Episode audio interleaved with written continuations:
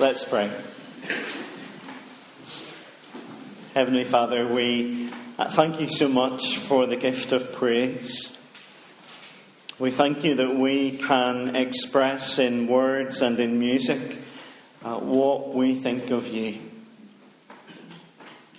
We pray, uh, Father, that that would not be one way traffic, that, that we would also hear from you. And we ask that that you would indeed speak to us now through your word. And we pray this for your glory in Jesus' name. Amen.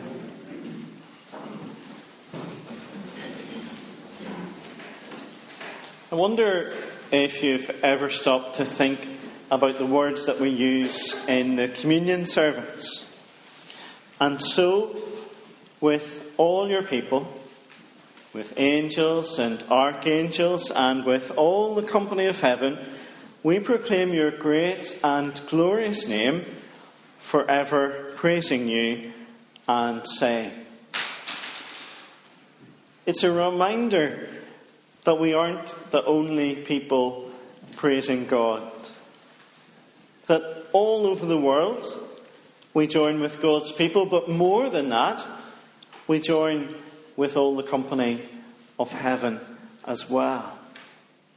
Tonight we are singing and praising. But what is the worship of heaven like? If you're a certain age, you might remember a TV program called Play School. And each day uh, we were invited to have a look through the round window, or the square window, or the arched window, or in more recent times, controversially, the triangular window.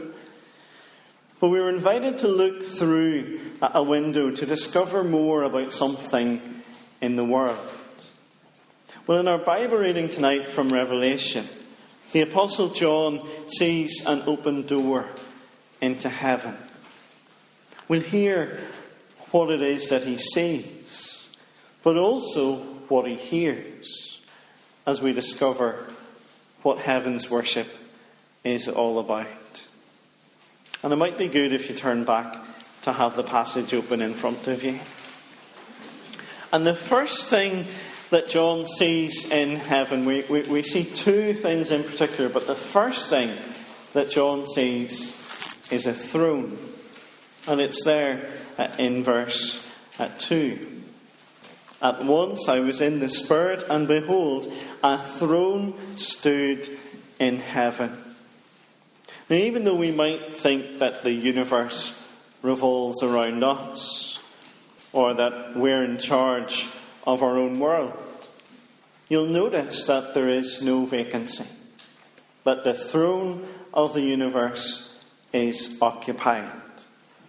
There is one seated on the throne, John tells us.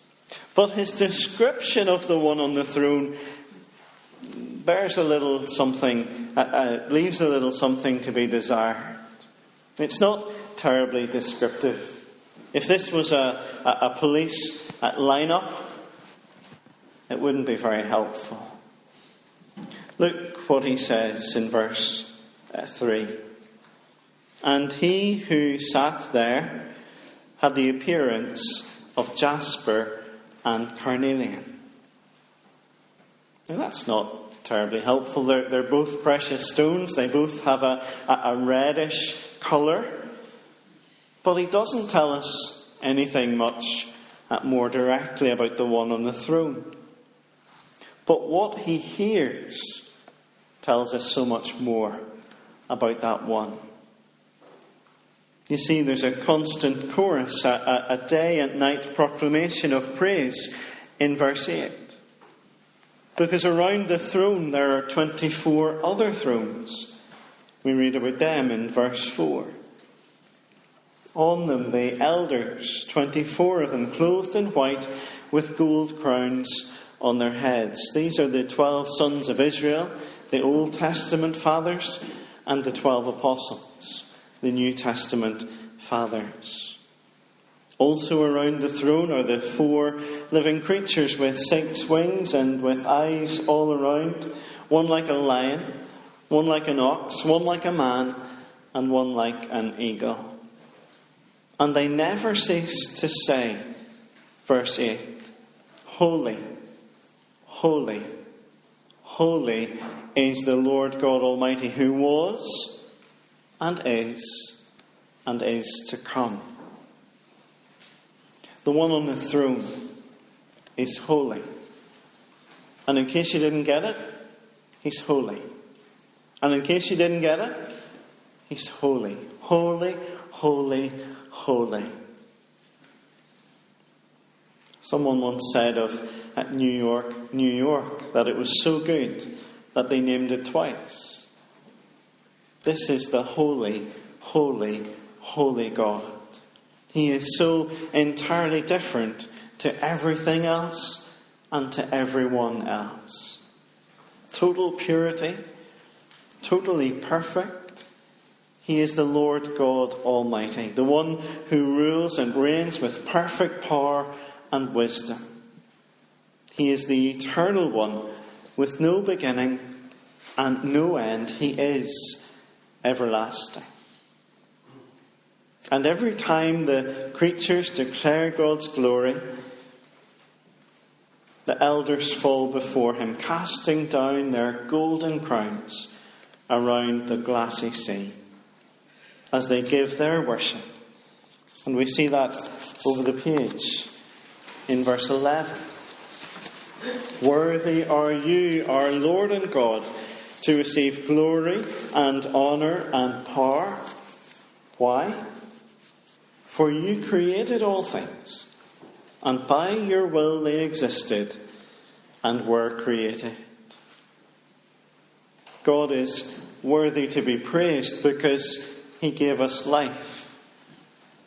Without God, we would not have existed.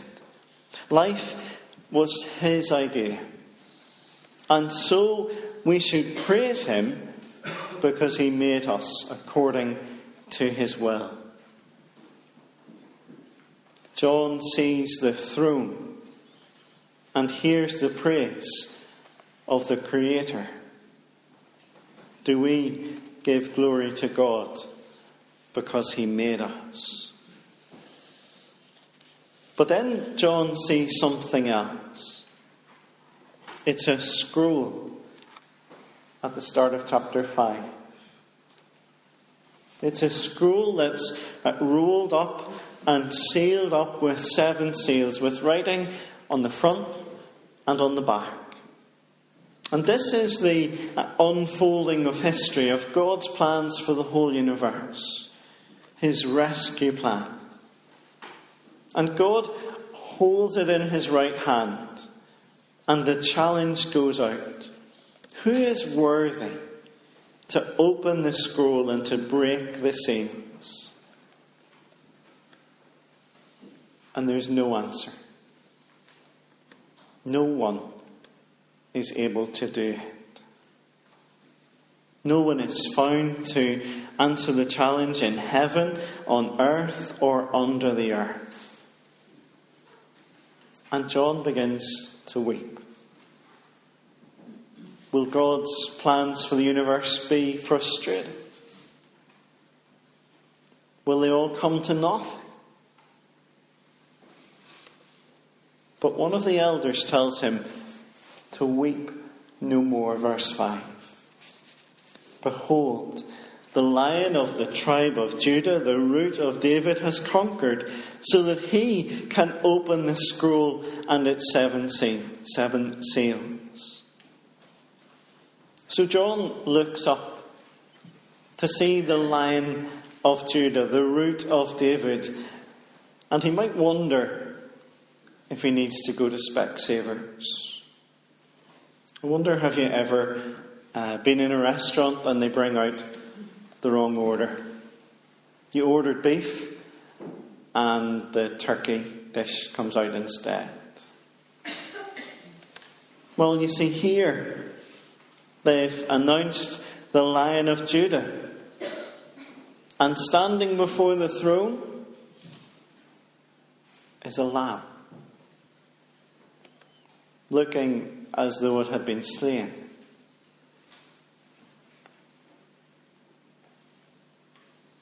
Why is that?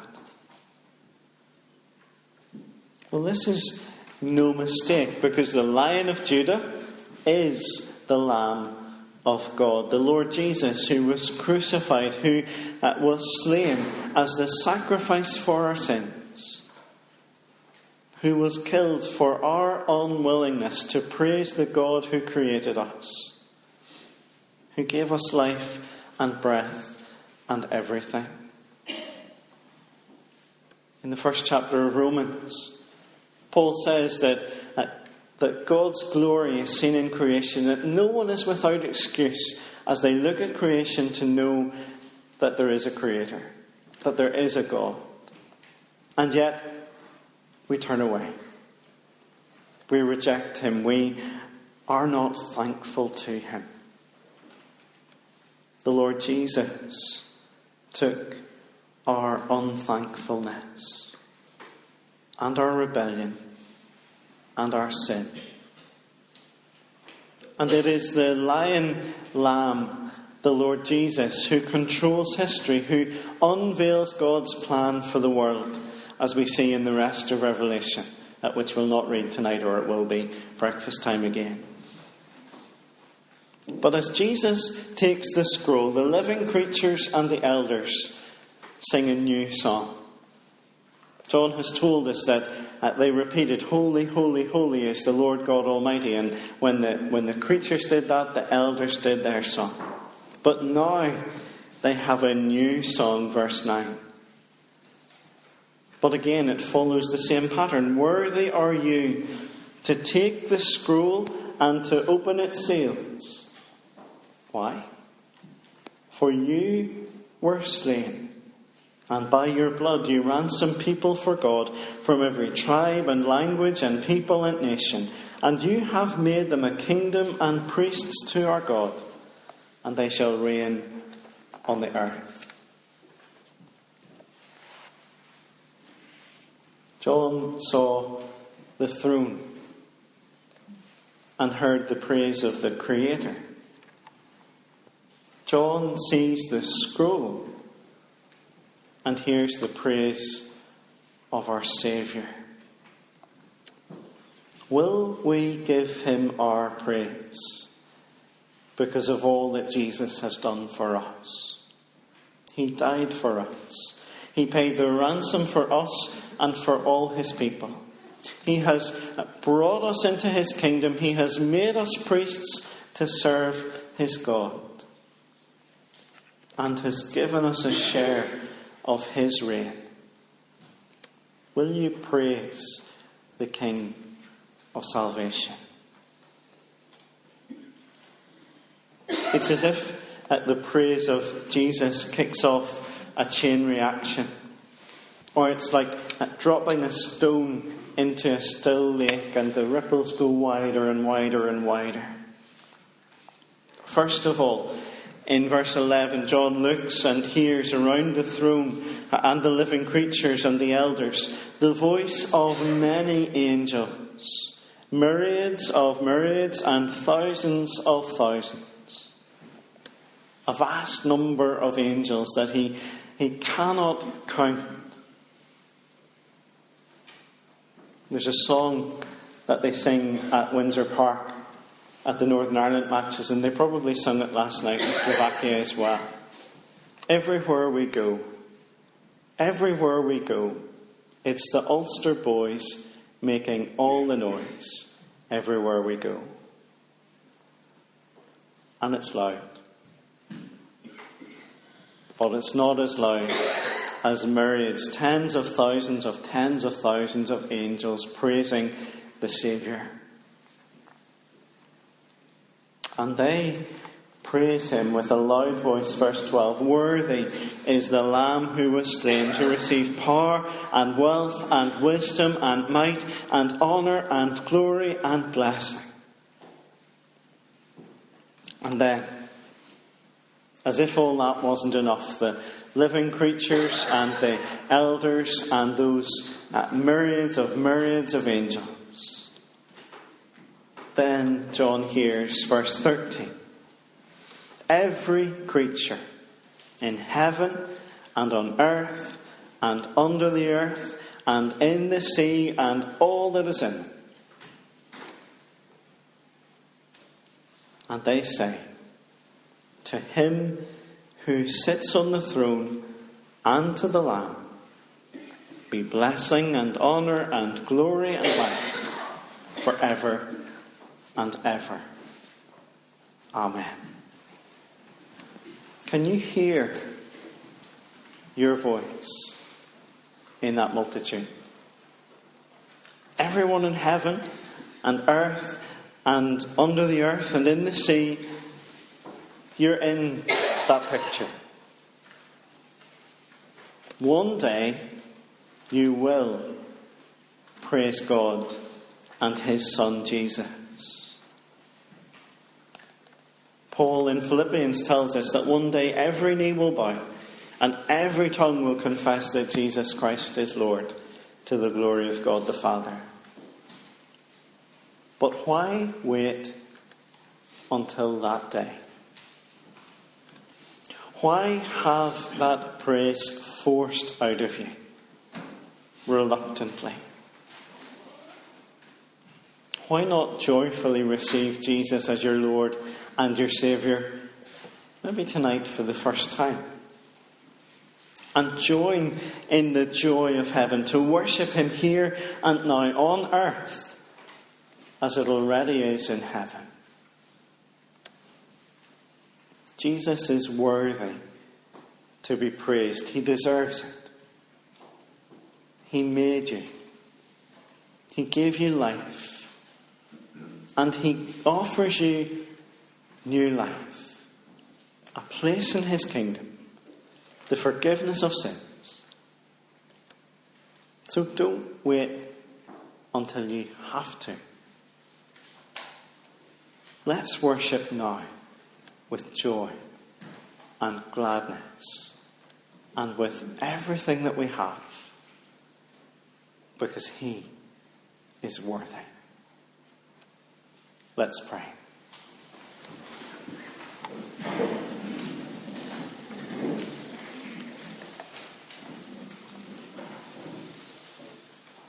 Heavenly Father, we uh, recognize that you are worthy. That your Son, our Saviour, is worthy. And so we offer you our thanks and our praise. We pray that you would help us to bow before you, to receive you as our Saviour and to look forward to that heavenly chorus of never ending praise. We pray this in Jesus' name.